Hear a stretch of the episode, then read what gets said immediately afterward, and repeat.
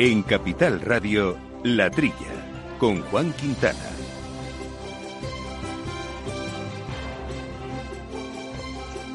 Muy buenos días, gente del campo, y buenos días, eh, amigos del campo y de sus gentes. Bienvenidos una semana más, una muy blanca semana más a este programa de la trilla, este programa de agricultura, de alimentación, de asuntos del campo, de nuestro agroambiente y otros temas que tanto nos gustan y que hoy precisamente por estas nevadas hacemos cada uno de nuestras casas, eh, desde nuestras casas. Eh, tanto yo mismo, que estoy aquí con complicaciones para ir a estudios, con lo cual hacemos a través de la tecnología, que para eso la tenemos, como nuestro colaborador habitual, Jesús Moreno. Jesús, muy buenos días. Hola, buenos días y muy nevados días. Vamos a ver si se cumple el dicho de año de nieves, año de bienes. Pues estamos eh, seguros de que sí, desde luego serán mayores bienes y mejor año que el pasado, prácticamente seguro para nuestro campo. Y bueno, y las nevadas que también le vienen muy bien en carácter, con carácter general, siempre que luego no haya grandes hielos. Así que veremos qué es lo que pasa. En todo caso, un programa que hacemos con Néstor Betancor al mando de los controles técnicos, que ya saben que nos pueden contactar a través de nuestro correo electrónico, la trilla arroba capitalradio.es, la trilla arroba capitalradio.es, que pueden compartir nuestras opiniones en nuestra cuenta de Twitter, en arroba la trilla debates, sobre los distintos temas que aquí tratamos y que hoy en concreto, además de algunos eh, ya relativos a la actualidad sector que iremos analizando con Jesús Moreno y con Quintiliano Pérez Bonilla, vamos a poner el foco en el Brexit, eh, qué, qué, consecuencias va a tener este eh, acuerdo de final de año para nuestro sector hortofrutícola, en particular para una zona altamente productora de agricultura bajo plástico como es la almeriense. Y vamos a hablar de ello con Luis Miguel Fernández,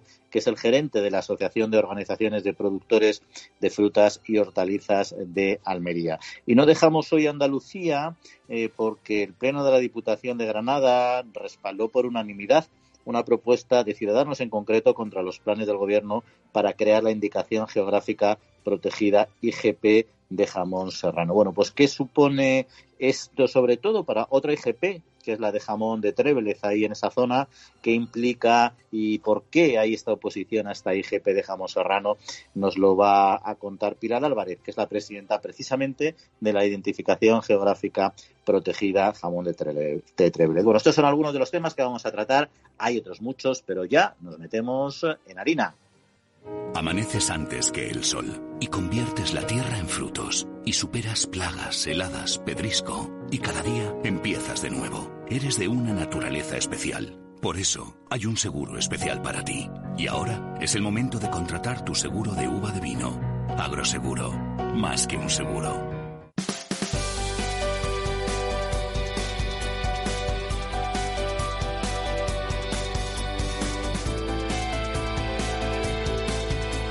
Eh, pues Jesús, vamos a entrar a comentar temas de actualidad, si te parece, aunque luego hablaremos del Brexit con nuestro primer invitado. Otro asunto también que hay que recordar es que Portugal ha asumido la presidencia de turno de la Unión Europea con el impulso del pilar social y el relanzamiento de la política exterior como ejes prioritarios, pero también eh, junto con otros asuntos como los preparativos de la política agraria común que hereda precisamente de la gestión de Alemania. Le va a tocar concretar el acuerdo de principio que abrirá el mercado chino a las empresas europeas, cerrar flecos del acuerdo de asociación con los británicos, ratificar Mercosur, gran problema para nuestro sector, y bueno, y otras cuestiones en otros países, por ejemplo, con Chile.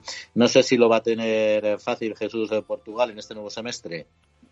Hombre, yo creo que este sistema que tiene la Unión Europea de ir rotando por países la presidencia cada seis meses, mm, creo yo que no depende tanto de la gestión del propio país, en este caso Portugal, ¿no?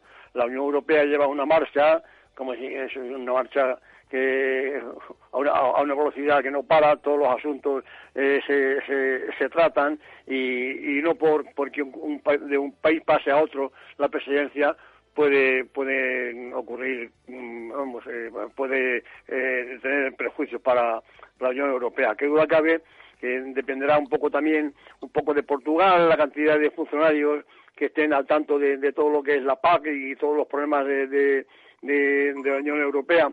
Eh, para mí, eh, los temas más eh, importantes que tiene Portugal y, de más actualidad, yo creo que es el Brexit famoso, que en definitiva se habla de un divorcio amistoso, ¿no?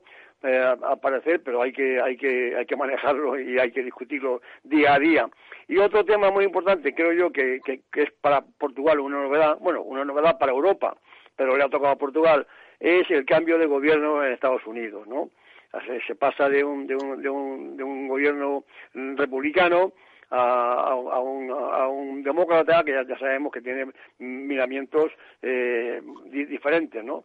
Ahí esos son para mí los temas más, más importantes que, que, que, tiene Portugal, que en definitiva estará ayudado por toda la Comisión eh, en, esta política, ¿no? Ahí está también el famoso Fondo de Recuperación, nada más y nada menos que 750.000 millones de euros mm, que con motivo de, la crisis eh, ha puesto va a poner vamos va a poner la Unión Europea a disposición de, los países y eso también es un tema muy importante. Quiero decir que Portugal, yo creo que eh, ha dado ha dado motivos para pensar que, es un país solvente y en fin por la política que lleva y por, por la economía y creo que hay que estar tranquilos en, ese sentido vamos Sí, además eh, yo comparto contigo la opinión. Creo que va a ser un mejor 2021, al menos en este sentido. Ya no va a haber un Brexit eh, duro. Hay que recordar eh, que en Reino Unido es ahora el principal punto de destino las exportaciones comunitarias por valor de 4.000 millones de euros, en el caso de las exportaciones agroalimentarias procedentes de España, eh, como país eh, tercero, me refiero, como país externo, y a, esto, a este acuerdo del Brexit, además está, como bien decías, que ya no vamos a tener a Trump, eh, vamos, si conseguimos que en algún momento ceda, que parece que ha cedido, y está claro que Biden en principio se prevé un negociador más moderado y bastante más aperturista, ¿no? Con lo cual es muy posible que, en fin, que se, que se regularicen, que algunos problemas como teníamos, como el de la aceituna de mesa y otros muchos, pues puedan reconducirse de una manera eh, satisfactoria. Luego lo haremos con nuestro invitado, pero tampoco hay que olvidarse que Reino Unido es verdad que sí que ha cerrado ya acuerdos con otros países y a ver hasta qué punto nos pueden afectar eh, o no. Los cerró preventivamente, lógicamente, pensando en el nuevo escenario de un Brexit eh, duro, ¿no? Y bueno, también hay que recordar en este tema que ahora los Estados miembros que tienen que continuar con los preparativos de la política agraria del 2023 al 2027 van a empezar a enviar a la Comisión Europea en los primeros meses del año pues sus planes estratégicos eh, nacionales ¿no? y que incluyen a más ambiciosas metas en sostenibilidad, en medio ambiente, etcétera, ese celebre 55% menos de emisiones para 2030, ¿no? Es decir, yo creo que lo va a tener más complicado dentro del contexto complejo, digo, menos complicado de lo que se de lo que lo hubiera tenido o como se prevía lo podía haber tenido hace escasamente mes y medio. Eso es una buena noticia. Lo que no es tan buena noticia, Jesús, no sé a ti qué te parece, es que la agricultura cerró 2020 con 182.138 desempleados, que es un 20% más eh, que el año anterior, lo que convierte además al sector en la actividad económica en la que más ha crecido el paro en términos eh, relativos. Sumó 41.178 personas desempleadas eh, respecto a diciembre de 2019, de acuerdo con los datos publicados eh, el pasado martes por el Servicio Público de Empleo Estatal, eh, el SEPE. Luego, si se compara con el paro en España, que creció el 22,5%, creció menos que el paro que el paro agrario, nos deja unos datos que no son muy positivos, ¿no? Sí, bueno, aquí aquí ocurre una cosa, vamos, estos datos hay que analizarlos. Aparece el paro agrícola como, como, el de mayor descenso, ¿no? Ya lo ha dicho, 29%, eh, con respecto a 2019. Como mayor aumento. El, el, el, 29%. Claro, eh, aquí hay que, hay que sumar el paro agrícola no, no tiene que ver nada con, con, otros sectores, ¿no? Por, el tema de las cosechas. Cuando ya sabemos que cuando hay una cosecha, de, ya, sea de, la vendimia o de la aceituna y demás, pues el paro sube y baja eh, como, un, diente de sierra. El COVID, yo para mí, yo para mí debería de ser un sector en el que menos eh, haya influido el COVID, porque no se ha dejado de cultivar, no se ha dejado de, producir eh, carne en la ganadería, en fin, creo, creo que ha tenido más, más influencia. Eh, el, tema de, las cosechas que el propio COVID, porque es, un sector que no ha parado de producir. En este sentido, si se suman los dos factores, pues sí. Fíjate, llama la atención que esté por encima del sector servicios, cuando realmente el sector servicios, si incluimos toda la hostelería, ha sido el que más cierres ha, tenido y el, que tiene más descontentos y, sin embargo, eh, el descenso ha sido del 22,8%, eh, por, por, por, debajo del de, agrícola y la industria, el 14%. Quiero decir que eh, en el paro agrícola hay dos, eh, yo creo que hay dos sumandos. El sumando que, que el COVID a todo el mundo le ha afectado y luego sumando propio de la agricultura que es que, que es un es un sector en el que en el que según sea vengan la, las recolecciones de, cada producto pues el paro sube sube y baja eh, con, con, con, vamos con, con, importancia. Así que yo pienso que, que, que le ha tocado. Mira la, la, dicen los datos que Andalucía es el que más Claro, eh, eh, claro, donde la agricultura es más importante, ¿no? Eh, y el paro y, las cosechas y, las recolecciones en Valencia, luego luego sigue Valencia. Quiero decir que coincide un poco con mi concepto que, digo de que en el paro agrícola hay, dos sumandos, el propio del COVID y luego el sumando propio del sector agrícola que, que, está sujeto a estos vaivenes de las recolecciones de los productos. Lo, que pasa es que estoy eh, estando de acuerdo contigo en, el, en, ese, en esa apreciación de la temporalidad del paro. Eh, lo que sí que es cierto, y bueno, y de hecho, aunque, aunque el paro agrario ha subido en 2020 un 29%, que es elevadísimo, en diciembre, este diciembre ha bajado el 0,71%, precisamente en el último trimestre, perdón, en el último trimestre, precisamente por esta temporalidad, porque es un trimestre que habitualmente eh, baja. la, aceituna, claro, ya la aceituna, claro, La aceituna, etcétera, sobre todo, efectivamente. Eh, pero lo que sucede es que este trimestre ha sido el trimestre que menos ha bajado desde 2009. Es decir, que en los últimos 11 años nunca había bajado tampoco. Por eso, y eso se une un poco al dato que globalmente a lo largo de todo el año eh, ha descendido más eh, que en, en, la última serie de los últimos 10 años. Y, nos recordarás que comentábamos en otros programas con Pedro Barato y otros invitados precisamente esos datos macroeconómicos positivos de subida de la renta del 4,3%, de aumento del Producto Interior Bruto. Y el sector, uno de los argumentos que siempre ha utilizado para decir que esos datos están un poco descontextualizados o hay que, entender, hay que, hay que entenderlos de, o analizarlos más despacio, es que no tiene mucho sentido que salgan esos datos cuando realmente se está generando un desempleo y un abandono de la actividad agraria en este año enorme en cuanto al impacto de, del COVID. Porque es cierto, como tú bien dices, que se ha producido mucho, pero también es cierto que al haber menos consumo ha habido explotaciones y muchas explotaciones que han tenido que ir cerrando y esto es lo que lo que ha afectado no yo creo que es un dato preocupante porque globalmente y que y que tendría que mirar el ministerio los indicadores macroeconómicos de, de PIB y de, y de renta por qué no son coherentes con este abandono y esta pérdida de empleo en el sector. Pero bueno, eso se lo dejamos a las cabezas pensantes que nosotros tenemos que seguir con otro tema. Si te parece, nos vamos a ir a Alicante, a un tema que te gusta a ti, el de la, el de la uva, porque jóvenes agricultores de Alicante ha, renunciado, ha denunciado, perdón, la banalización de, de productos agrarios en determinados supermercados, eh, como está ocurriendo en concreto, dicen la uva de mesa embolsada de Vinalopó, ¿no? que ya sabemos que es muy de consumo navideño también. La variedad Aledo en concreto es la que se ha comercializado estos días y a la que los españoles consumen, como decíamos, para a fin de año. ¿no? La, la uva durante el mes de diciembre se vendía en las grandes superficies en torno a 2,5 eh, euros el kilo y se, y se ha estado ofertando en estas fiestas a, unos 60 euros kilo, es decir, un 36% menos y por debajo de costes de producción. Y esto volvemos a, al tema de las ventas a pérdidas. Sí, bueno, vamos a ver, Minalopó, eh, que es la zona por excelencia de producción de uva de calidad, la famosa eh, uva, uva embolsada de Minalopó, que tiene una mano de obra importante porque tienen que poner una bolsa de papel eh, a, cada racimo de la variedad Aledo, como, como has dicho, ¿no?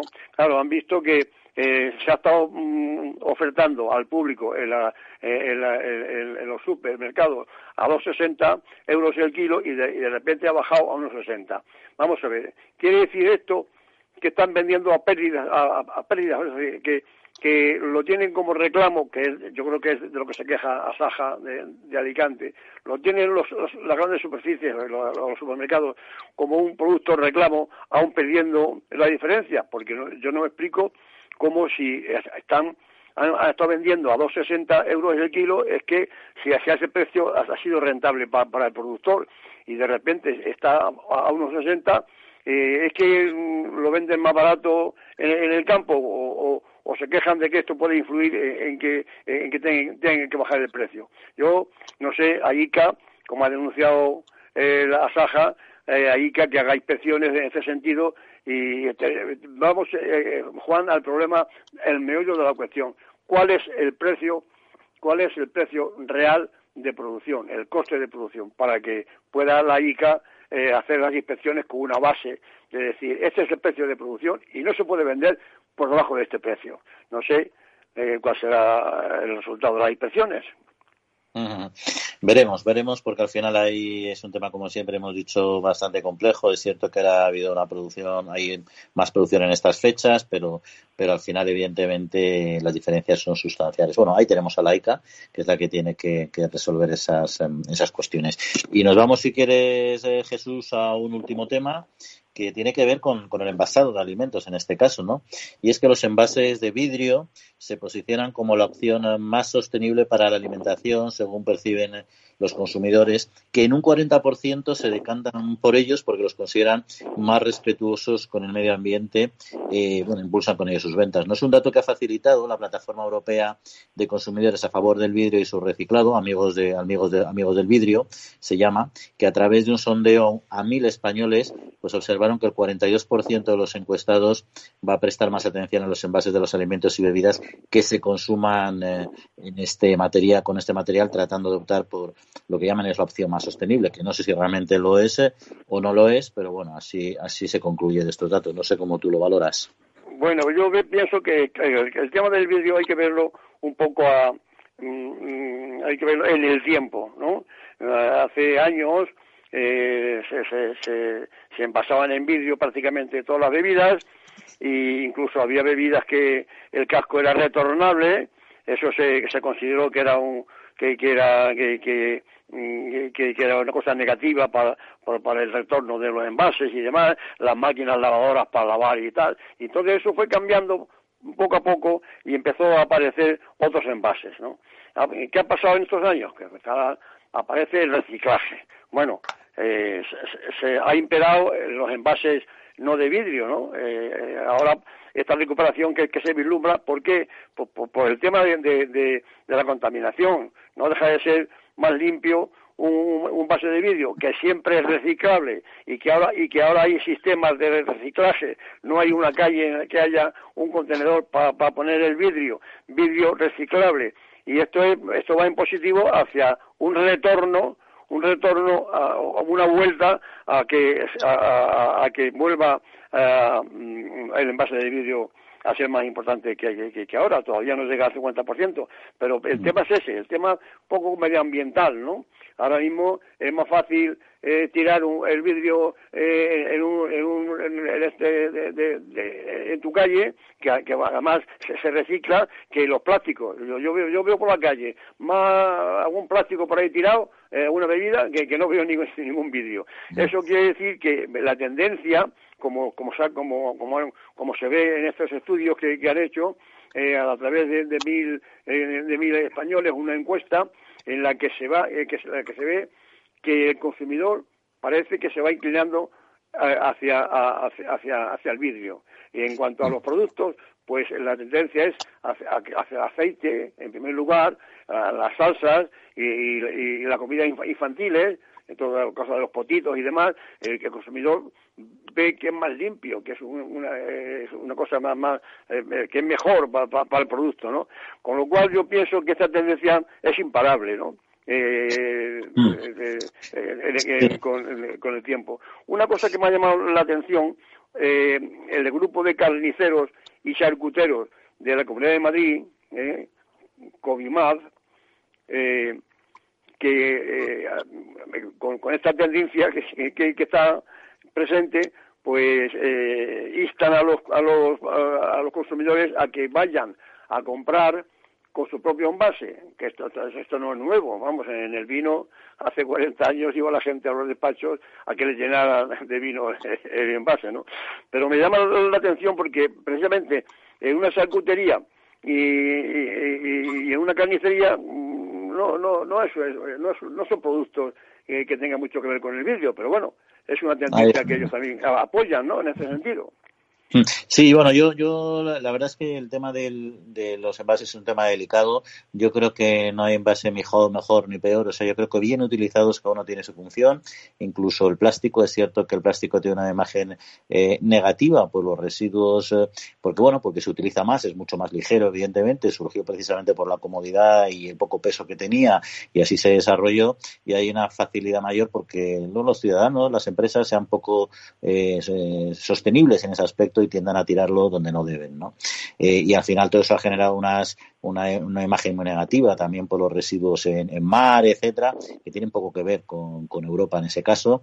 Eh, pero al final todo pasa por una conciencia y una responsabilidad eh, social en lo que es el, reciclado. Si fuéramos los ciudadanos en cuestión de envase alimentario todos responsables y todos lleváramos el plástico al contenedor amarillo, igual que el vidrio al verde, entonces sería indistinto un envase u otro porque todos serían adecuadamente reciclados y revalorizados.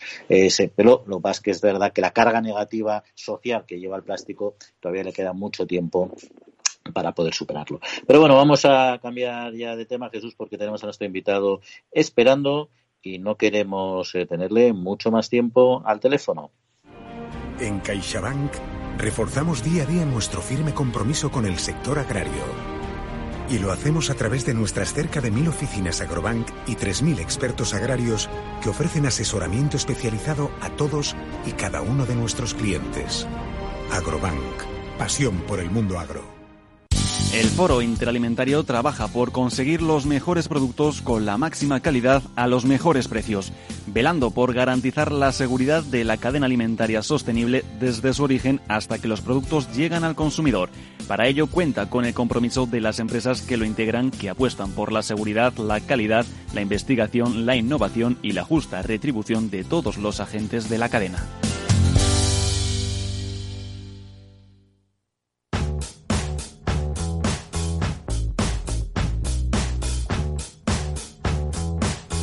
La Trilla, con Juan Quintana, Capital Radio.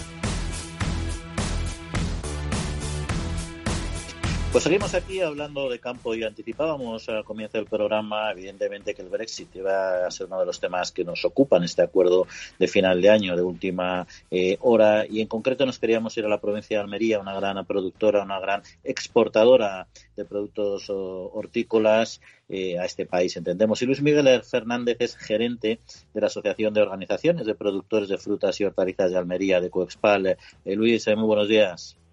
Buenos días, muchas gracias por invitarme a vuestro programa. Pues a usted por acompañarnos y por eh, darnos su, opinión sobre qué es lo que está sucediendo o qué consecuencias tiene, porque el acuerdo del Brexit in extremis, eso sí, pues sin duda es una buena noticia, pero un poco por contextualizarlo, ¿qué volumen de exportaciones agrícolas de esta provincia van en la actualidad al Reino Unido? Bueno, eh, Almería, la provincia de Almería exporta en fruta y hortaliza aproximadamente un total de 270.000 toneladas al año.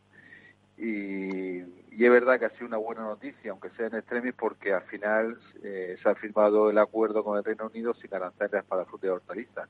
Algo que nos preocupaba muchísimo, ya que los aranceles que estaba encima de la mesa eh, estaba en torno al 8 o el 14% según el producto, y esto hacía perder mucha competitividad para, para nuestras producciones. Porque con carácter general, ¿qué va a suponer para el sector hortofrutícola almeriense y bueno y para el español en general? Bueno, para nosotros es eh, importantísimo el mercado británico. Es eh, después de Alemania y Francia es el tercer mercado nuestro. Aproximadamente eh, de Almería en fruta y hortaliza puede ser el, el 14% de las exportaciones y más del 15% del valor. Eh, y para España es muy importante. Los datos que nosotros tenemos, por ejemplo, el pimiento que consume el Reino Unido viene principalmente de, Holanda y España. Concretamente, en enero, simplemente el mes de enero, el 70% de pimiento que consume Reino Unido viene de España. Después tenemos otros datos que, por ejemplo, desde octubre a marzo, toda la campaña de, de otoño e invierno, entre el 60 y el 70% del pepino que consume el Reino Unido es español. En berenjena estamos hablando del 77% de los meses de invierno. Eh, en el mes de septiembre, por ejemplo, el calabacín consume el 80% del, del, eh, del producto español. Eh, y en sandía entre el, 60, entre el 70 y el 80% de mayo a agosto, y en melón prácticamente igual. Por lo tanto, para el Reino, el Reino, Unido, para España, hablando en fruta y hortalizas, es muy importante, ¿no? y por lo tanto yo creo que tendremos que congratularnos todos de que finalmente haya un acuerdo y no se no se grave las exportaciones de frutas hortalizas eh, ni españolas ni europeas al Reino Unido.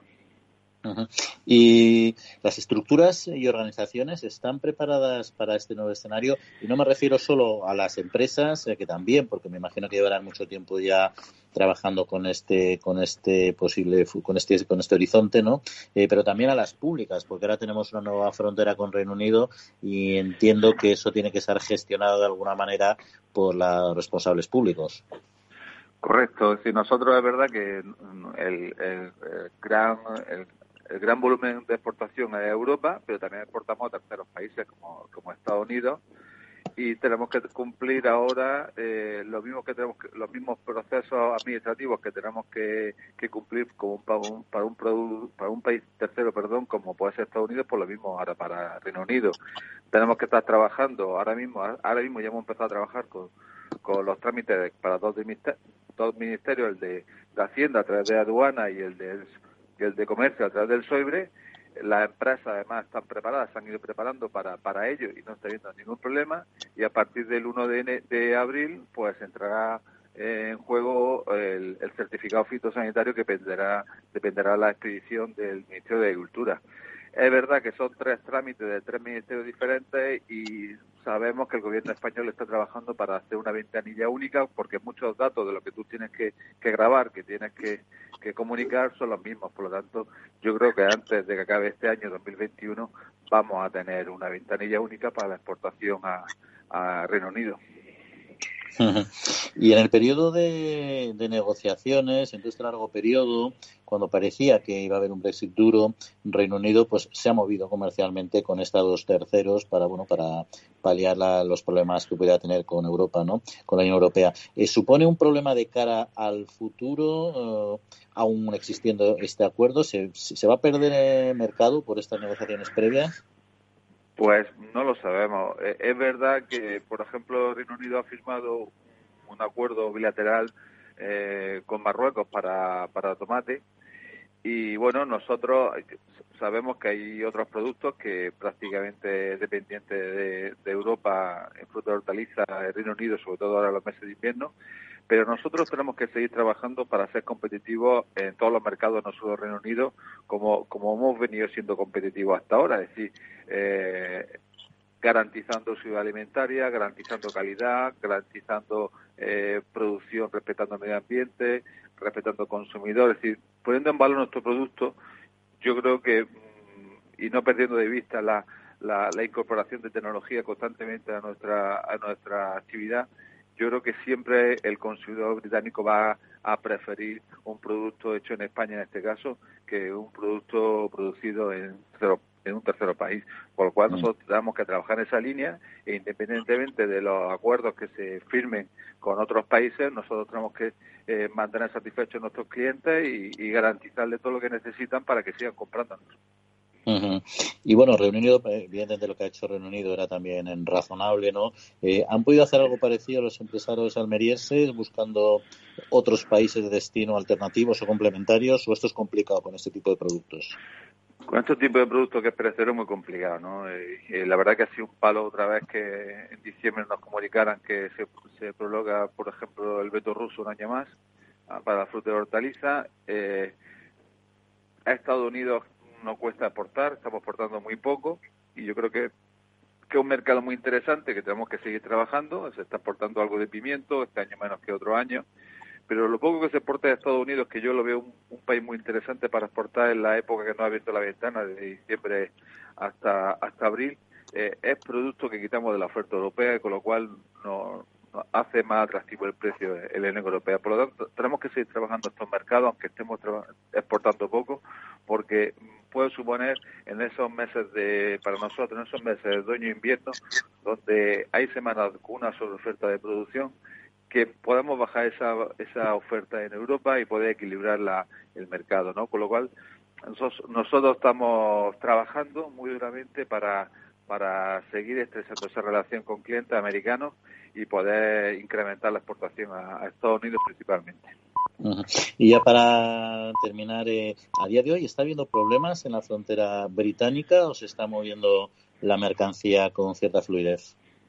Ahora mismo no hay ningún problema, se está exportando con bastante fluidez y, es verdad que el día 2 eh, hubo hubo también eh, en, los, puntos aduaneros, por ejemplo aquí en Almería hubo eh, un exceso de actividad lógicamente, pero los servicios de aduana, incluso también todos los cocinatarios, pues hasta que no se acabó el trabajo y, y todo el trámite administrativo se pudo se pudo trabajar y, y generalmente aunque tú acabas las dos los sábados porque acabaron a las nueve y salieron todos los camiones con sus papeles y en la frontera no hubo absolutamente ningún problema ahora mismo gracias a Dios estamos teniendo eh, muchas estamos teniendo las mismas condiciones que, hasta ahora. Y lo que sí estamos tratando es que todas nuestras empresas, cuando sacan sus camiones para Reino Unido, lleven ya todos los papeles desde aquí, desde el origen, en regla, para no tener ningún problema en la frontera. Luis Miguel Fernández, de gerente de Codespal, pues muchas gracias por atendernos y sobre todo que tengáis un excelente y un buen año 2021. Un saludo. Muchas gracias y igualmente para todos los oyentes. Pues aquí seguimos hablando de campo con esta interesante entrevista. Eh, Jesús, eh, sigues con nosotros, ¿no? Sí, estoy aquí oyendo a Luis Miguel iba a decirle que conozco Almería como, como, como, como mi casa. En los 10 años del FEGA me he pateado Almería, elegido, Campo de Níjar, conozco todo aquello como mi casa, ya, digo. La, noticia más interesante que, que, creo que ha hecho referencia a él, ahora vio los camiones a llegar a la aduana eh, de Inglaterra y enseñan un papel. Este, por lo visto, es una, documentación que expende el propio, la propia cooperativa, el propio exportador. Eh, y creo, que ha dicho algo Luis Miguel en ese sentido, que van con la documentación. Es una especie de guía con la cual ya tienen vía libre para pasar. Eso es, eso es una cosa estupenda, vamos, que, que, no, haya ningún problema en la frontera.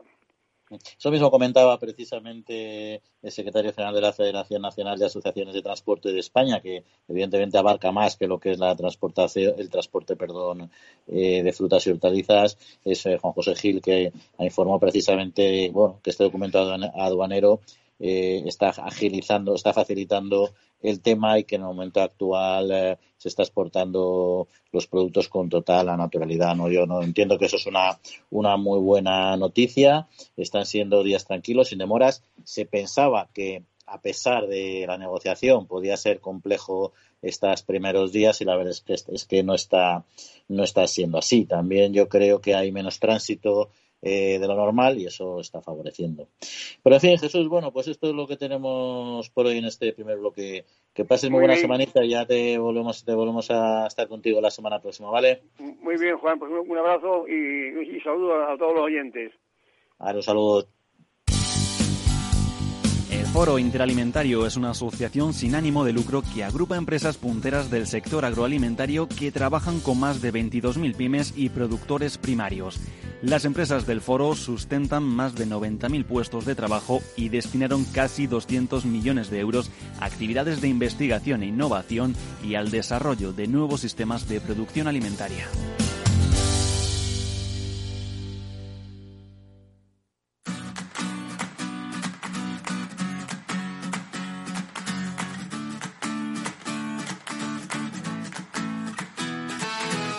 Pues seguimos que hablando de campo en Capital Radio, en la trilla, y está con nosotros, nos acompaña, como es habitual, a nuestro compañero de micrófonos, Quintiliano Pérez Bonilla, alias Quinti. Quinti, buenos días. Muy buenos días, director. Buenos días, queridos oyentes. Buenos días. Buenos y blancos días, ¿no? Supongo, ¿no? No sé si estás hoy en la Costa del Rastrojo o te pillamos en la, en, la, en la urbe madrileña. Hoy me pilláis en la urbe madrileña con unas vistas preciosas delante de la Catedral de la Almudena y del Palacio Real, que está todo nevado, un parque que tenemos aquí, Les Manzanares, unas vistas que son de envidia, sí señor, en esta ocasión. En fin, oye, pues vamos a comentar algunos eh, temas. Me comentabas antes, eh, antes de entrar en otros temas en cuestión, eh, el tema de la peste porcina africana, ¿no? Que hay noticias desde Alemania.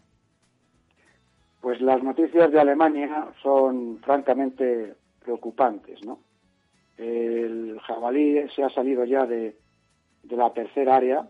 Hay una sospecha fundada que se puede encontrar a 75 kilómetros del último animal encontrado muerto y que pudiera haber, como digo, otro nuevo animal que ha salido ya de esta de este área anterior, ¿no? Con lo cual podríamos tener cuatro cuatro áreas afectadas. Nosotros, desde la interprofesional del sector porcino, que como sabéis tiene montado un comité científico del que tengo el honor de ser el, presidente, ya hemos hecho alguna propuesta para que se pudiera trasladar a las autoridades alemanas y a la Comisión para reforzar las medidas de lucha.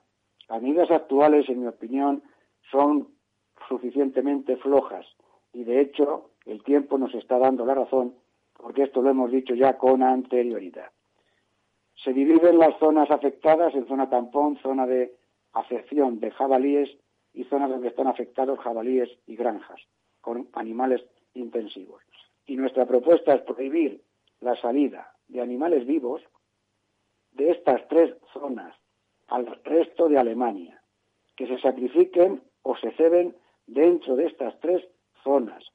Y si no hay cebaderos suficientes, que se sacrifiquen en mataderos de estas tres zonas. Y si no hay mataderos, que mediante un corredor sanitario se vayan a un matadero concreto, a una zona muy cercana a estas zonas para evitar la difusión de la enfermedad. Y proponemos además la creación de una zona de seguridad de 100 kilómetros desde el último foco, en esta zona de seguridad prohibir la salida de animales para el resto de los países de la Unión Europea. Y proponemos también hacer PCRs a todos los animales que salgan de Alemania para el resto de los países de la Unión. Son medidas lógicas, son medidas serias, son medidas que pueden funcionar muy bien y que pueden proteger las zonas libres, las teóricamente zonas libres de Alemania, porque una cosa es una zona libre de focos declarados y otra cosa, Juan, es una zona libre de virus, porque si ahora dentro de un tiempo se demuestra que un jabalí ha recorrido 75 kilómetros y se ha metido en una zona teóricamente libre de Alemania, ¿cuántos otros jabalíes pueden hacer lo mismo e infectar a otras zonas que hoy, aparentemente, están libres de la enfermedad en Alemania. El riesgo es importante. Nuestra propuesta entiendo que es fácil de hacer porque lo que hay que hacer ahora que los precios de los cerdos están baratos en Alemania, ayudar a los ganaderos de estas zonas afectadas para que puedan sacrificar sus animales dentro de estos mataderos y esta carne que no vaya como carne fresca a consumo, sino que vaya como carne cocida, esterilizada, ¿eh? en bote, que a los alemanes este tipo de carne les gusta y no habría ningún tipo de problema. Mientras esto no se haga, Juan, seguiremos hablando de peste africana, por desgracia, en, Alemania. Y si te parece, vamos a pasar de Alemania a Francia y de peste africana a gripe aviar, porque el número de focos de gripe aviar identificados en Francia se ha disparado en los últimos días hasta 61, la mayoría, como ya sabemos, en el suroeste del país, cerca de la frontera española, en concreto en el departamento de las Landas y, varios más en los Pirineos eh, Atlánticos y fuentes del Ministerio de Agricultura francés eh, eh, indicaron que ya se sacrificaron, se han sacrificado ya 100.000 eh, patos en granjas contaminadas eh, y con carácter preventivo otros 100.000, pero ellos están apuntando a sacrificar todavía 400.000 aves más, es decir, un total de 600.000. Efectivamente, el tema es serio. El tema es también muy serio porque el problema de la, de la gripe aviar procede de los países del este de Europa y se transmiten a través de las aves migratorias que van buscando zonas más cálidas, saliendo de las zonas del este de Europa, fundamentalmente hacia, hacia África. ¿no? ¿Qué ocurre? Que por el cambio climático, y esto lo hemos comentado en algunas otras ocasiones, al aumentar la temperatura en países como Francia, o como pueda ser en España, o como pueda ser en Alemania, estas aves no hacen la ruta completa para llegar a África, sino que se quedan en estos países. Son fundamentalmente aves migratorias, aves palmípedas, que les gusta estar cerca de arroyos o cerca de ríos y ahí nos pueden infectar a las aves domésticas. Existen varios virus, fundamentalmente el H5N8 o el H5N5. También es importante señalar que no hay ningún riesgo de transmisión a la especie humana, puesto que la gripe es una enfermedad fundamentalmente de tipo respiratorio y en consecuencia el consumo de alimentos, tanto huevos como carne o como foie, en ningún caso, por vía digestiva, se va a producir ningún tipo de ingestión de virus al organismo humano. Pero sí es importante, y aprovecho la ocasión, para señalar que las medidas de lucha contra la gripe, al igual que las medidas de lucha contra la peste africana, en este caso que hemos comentado, y en el caso de la gripe, se encuentran perfectamente señaladas en la legislación europea y en la legislación internacional. Y estas medidas, que consisten fundamentalmente en el aislamiento de las explotaciones, la inmovilización de todas las aves de las zonas de los municipios afectados o sospechosos, la declaración inmediata de la sospecha de la enfermedad el sacrificio, como bien has apuntado, de estas aves ya se encuentra legislado. Con lo cual el político de turno no tiene que pensar. Se lo damos pensado los veterinarios, lo tenemos legislado. Y solamente hay que aplicar la norma que está establecida. Y esto viene a cuento de otro tipo de procesos infecciosos que se producen en Europa en estos momentos y en el mundo, donde parece ser que está todo por estudiar, que está todo por descubrir, que está todo por desarrollar. Y de alguna manera las enfermedades y los virus hay que adelantarse a los problemas con legislaciones anteriores que eviten la difusión precisamente, Juan, de este tipo de, situaciones. Yo recomiendo a los agricultores, a los ganaderos, a las gentes que están cerca del norte de España, que puedan estar limítrofe con estas zonas de las landas francesas, que en cuanto se encuentre un animal salvaje muerto, lo comuniquen inmediatamente a las autoridades correspondientes, a la oficina veterinaria comarcal o al ayuntamiento o a donde lo consideren más interesante para ellos, ayuntamiento u oficinas comarcales, para tomar muestras y evitar y actuar precozmente para evitar la difusión de la, de la enfermedad. Es una recomendación que yo haría a aquellas personas que pueden, por su forma de vida o por lo que sea, pues encontrar algún tipo de, animal en estos humedales, en estos arroyos, en estas zonas. En cuanto vean un animal tipo palmípera, un pato, un ganso, cualquier tipo de, de, animal en esta situación, que lo comuniquen inmediatamente a las autoridades para adelantarnos a la transmisión de la, de la enfermedad. Pues tomamos nota, Quinti, buen consejo. Y mira, quería saber también tu opinión de una noticia que me ha, bueno, me ha llamado la atención, porque estamos siempre hablando de nuestra venta de productos del porcino, etcétera, pero esto tiene que ver con una declaración del secretario general de la Federación Empresarial de Carnes e Industrias Cárnicas, de Josep Collado, quien ha dicho que si España eleva la compra de cerdos, se va a incrementar mucho el riesgo de peste porcina. Insiste un poco en el desastre que podría suponer la llegada de este virus y pide más sensatez a la hora de comprar cerdos para no caer en estrategias comerciales, según él, un poco temerarias. Y quería saber un poco de tu opinión, que, bueno, qué quiere decir, sobre todo, qué, qué implica tener mayor sensatez a la hora de comprar eh, cerdos. Porque nosotros pues somos exportadores de porcino. El problema, Juan, y Josep Collado en este caso tiene muchísima razón, es muy sencillo. A Alemania se le han cerrado los mercados internacionales, con lo cual el precio de los animales en Alemania ha bajado muchísimo. Tanto animales para sacrificio, cerdos gordos, como lechones para engorde. ¿no? Bien. ¿Qué ocurre? Que los importadores de animales españoles, tanto lechones para cebarlos en España, como también importadores de cerdos de cebo para su sacrificio en los mataderos españoles, están encontrando una oportunidad interesante económicamente hablando porque pueden comprar estos animales a un buen precio.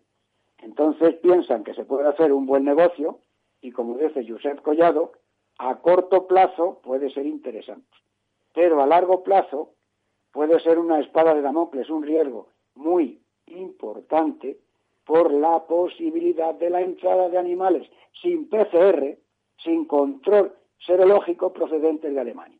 Vosotros pensar en un momento lo que os acabo de decir. Un jabalí que se salta la zona afectada, se va a 75 kilómetros del último foco.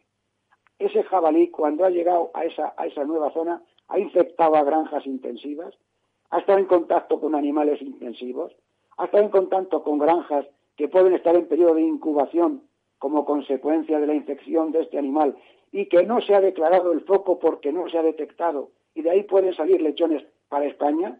¿Es posible lo que estoy diciendo? Es posible.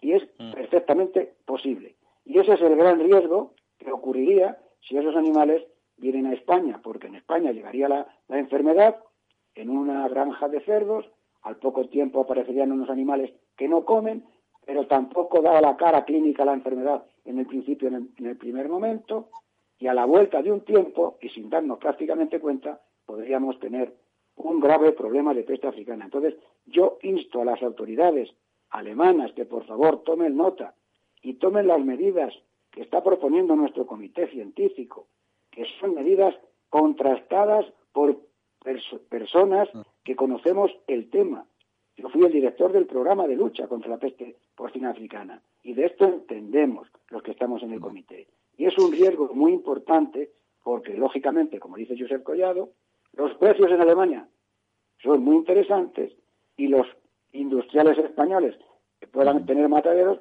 les interesa comprar este tipo de animales más baratos. Y este tipo de opciones también más baratos. Pues hasta aquí el, eh, este segundo bloque de noticias porque tenemos ya a nuestra siguiente invitada y queremos charlar con ella también, algo relacionado con el porcino, con los jamones de Trevelez, entre otras eh, cuestiones. Será unos segundos, les recuerdo que están escuchando ustedes la trilla de Capital Radio. Más de 7.000 agricultores y agricultoras de Tanzania ya reciben ayuda de la ONG Agrónomos Sin Fronteras. Formación, tecnología, tutelaje y asesoramiento agrario dan un futuro a los que más lo necesitan. Conoce nuestros proyectos en www.agronomosinfronteras.org y si te gustan y eres una persona solidaria, puedes hacer tu donación a través de nuestra página web, porque con poco hacemos mucho. www.agronomosinfronteras.org la Trilla, con Juan Quintana.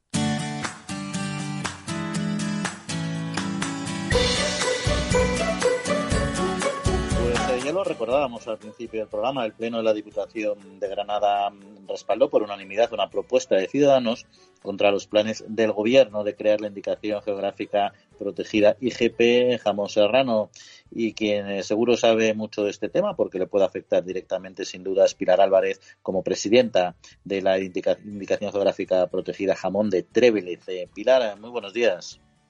Hola, buenos días. Bueno, en primer lugar, eh, ¿comparten la iniciativa política de, de Ciudadanos, en este caso la Diputación de Granada?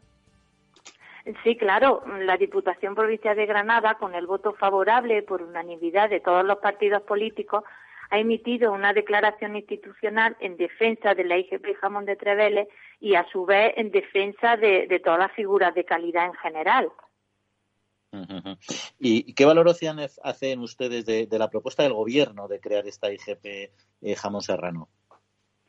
Bueno, lo principalmente que valoramos que este pliego de condiciones de esta IGP pues desvirtúa totalmente el procedimiento de elaboración tradicional del producto, siendo susceptible de generar confusión o engaño a los consumidores, así como la devaluación de la figura de calidad mm, oficialmente reconocida. Porque, ¿qué implicaría, suponiendo que esta IGP de jamón serrano eh, entrara, funcionara y fuera operativa, eh, qué impacto directo, qué impactos podría tener dentro de la que usted preside, dentro de, por ejemplo, la de jamón de Trévelez? Bueno, pues para la IGP de jamón existente en estos momentos, tanto como para Treveles como para Serum, pues este pliego afecta la imagen y credibilidad que, que tienen las figuras de las indicaciones geográficas protegidas, que, que tenemos que demostrar un estrecho vínculo con, el ámbito geográfico mm, que donde las características de los productos se diferencian. Eh, explicarle un poco a los oyentes que jamón serrano entendemos que no es un nombre que identifique a un producto como originario de un lugar determinado, mm, esto se contradice con el actual reconocimiento que tiene el jamón serrano como, como ETG, especialidad tradicional garantizada, ya que este producto se puede producir no solo en España, sino en toda la Unión Europea e incluso fuera de, la Unión Europea. Por lo que esta IGP entendemos que resultaría engañosa para los consumidores que van a entender con el, término, con el término geográfico de, el término mm, genérico de jamón serrano que está elaborado en la sierra y en condiciones naturales. España tiene una orografía y climatología muy diversa para que se obtenga un producto homogéneo en toda la península. Este pliego recoge eh, que, el ámbito geográfico es toda España, incluidas las Baleares y las Canarias. y bueno, ahora que el consumidor Mm, relaciona los sellos de la Unión Europea, de, de las DOP y de la IGP con un sello de calidad y originario de una zona geográfica, pues va a tener una confusión total. Y bueno, claro, eh, se solaparían dos IGP en el mismo territorio, que es el caso de Trevele y de Serón, y, claro, mm, eh, mm, nuestros pliegos son mucho más exigentes que este pliego. Eh, no es lo mismo los costes económicos de producción de un jamón que tiene una curación natural hasta 24 meses con un producto que se puede producir en condiciones artificiales y como mínimo siete meses de curación. Evidentemente los costes de producción pues no son los mismos, entonces nos sentíamos, nos sentimos que quedaríamos diluidos. Y Pilar, ya para entrar a hablar un poquito más de lo que es la IGP Jamón de Trevelet, que estoy seguro que muchos de nuestros oyentes eh, la conocen y lo han degustado, pero bueno, para quien no, para que tenga un poquito más de información, eh, eh, ¿qué, singularidad, ¿qué singularidades tiene, mencionaba el territorio en cuanto al territorio, también en función de las razas, los procesos productivos, ¿no? que hacen un poco diferente a este producto, o muy diferente? Sí, bueno, pues eh, se encuentra en la falda del Mulacén, en un parque natural y nacional de, Sierra Nevada, donde los factores de humedad y temperatura son idóneos para la producción del jamón. Eh, eh, el pliego de condiciones contempla que, la producción tiene que ser a una altitud superior de 1.200 metros en, uno, en los municipios eh, municipales de Treveles, Jubiles, Busquitas, Portugal, Lataá, Bubión, Capileira y Bérchules de la provincia de Granada, solo en esas localidades en concreto.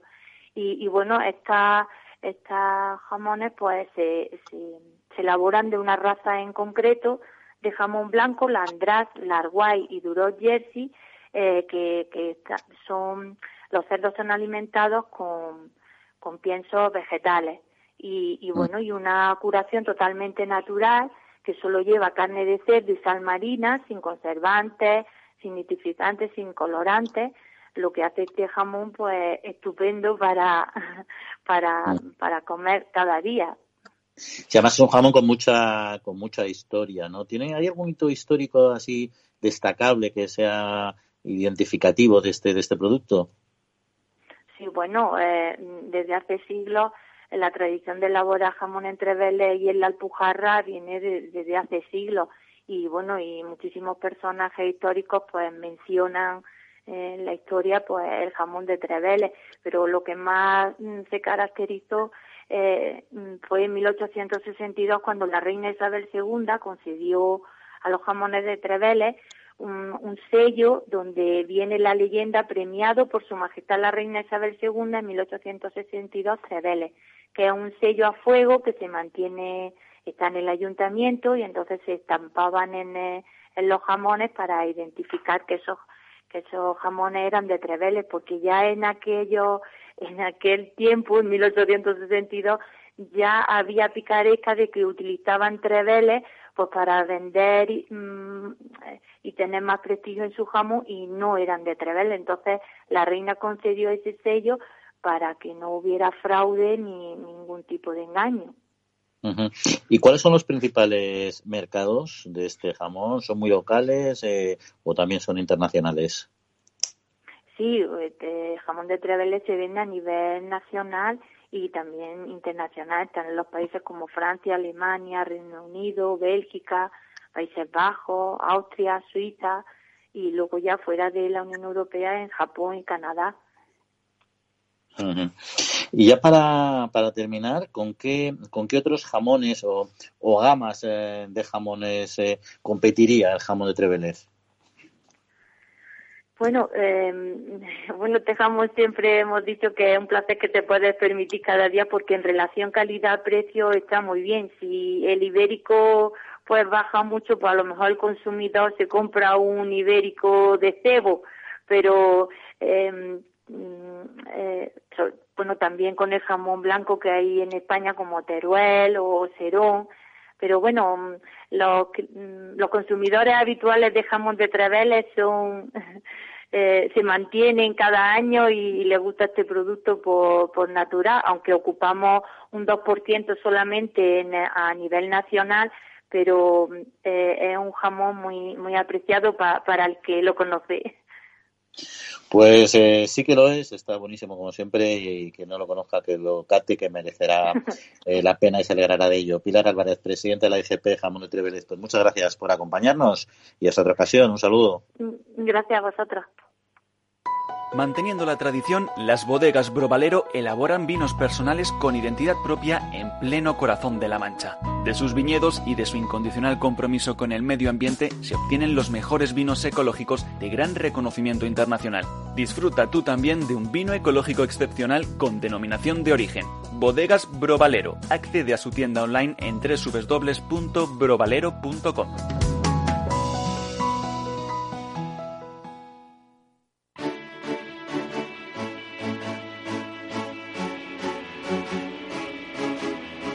Bueno, ya saben que los oyentes de la trilla pueden degustar estos eh, vinos eh, de autor, monovarietales, eh, ecológicos, con un 15% de descuento. Se meten en la página web, eligen aquellos que más les apetezca catar y cuando vayan a hacer el pago y le pidan el cupón de descuento, no tienen más que teclear la trilla, todo seguido de minúsculas. La trilla, todo seguido de minúsculas. Y se le aplicará este 15% de descuento. Eh, y Quinti, seguimos eh, con otros eh, temas. Bueno, con los temas sobre la mesa. El tema de jamón de Treblet. No sé si tú eres, lo has probado no lo has probado. Mm, lo he probado, está, está fenomenal. Lo que a mí me preocupa es lo de la situación nueva del jamón serrano, ¿no? Ah, es, un tema, es un tema delicado. Es un tema delicado. protegida, ¿no? por una parte favoreces a los, a los grandes productores de jamón serrano eh, sin, marca de calidad como tal, bueno, tienen la ETG, pero al darle una IGP le das más valor, pero efectivamente se solapa y como bien dicen los productores de calidad, ya no está asociado a un territorio concreto. Claro, exactamente, es que ahí se necesita un consejo regulador, ¿quién va a regular las características de este tipo de jamón, no? Luego la raza, ¿qué tipo de raza se va a utilizar en el jamón serrano? Cualquier tipo de raza. En el jamón de Treveles pues tiene largo y landras, duro. El tipo de alimentación. Ese es el problema, que vas a, comparar, el tiempo de curación, algo muy local, muy local y muy definido con algo mucho más eh, general, ¿no? Eh, en fin, veremos en qué queda el tema. Oye, por cierto, no, lo que yo no sabía es que, que también lo comentaba eh, que mencionábamos antes, Josep Collado, es que eh, Reino Unido es el principal consumidor de chorizo del mundo. O sea, eso, ese dato no lo tenía yo en la cabeza. Yo tampoco, pero es una, es una noticia muy, muy buena. ¿eh? A, los, a, los, a los ingleses les gustan nuestros embutidos, sí señor, me imagino. Chorizo y salchichón, ¿no? O sea que está, está, está muy bien. Hombre, yo creo que el Brexit tampoco nos va a hacer demasiado daño, ¿no? Nos necesitan, nos necesitan bastante, creo yo. Mm, ¿Tú te acuerdas que dije al final se pondrán de acuerdo Recordarás que lo dije hace algún tiempo. ¿eh? Sí, sí, me acuerdo. Es un tema de folclore político. Al final no hay más remedio, ya verás, ya.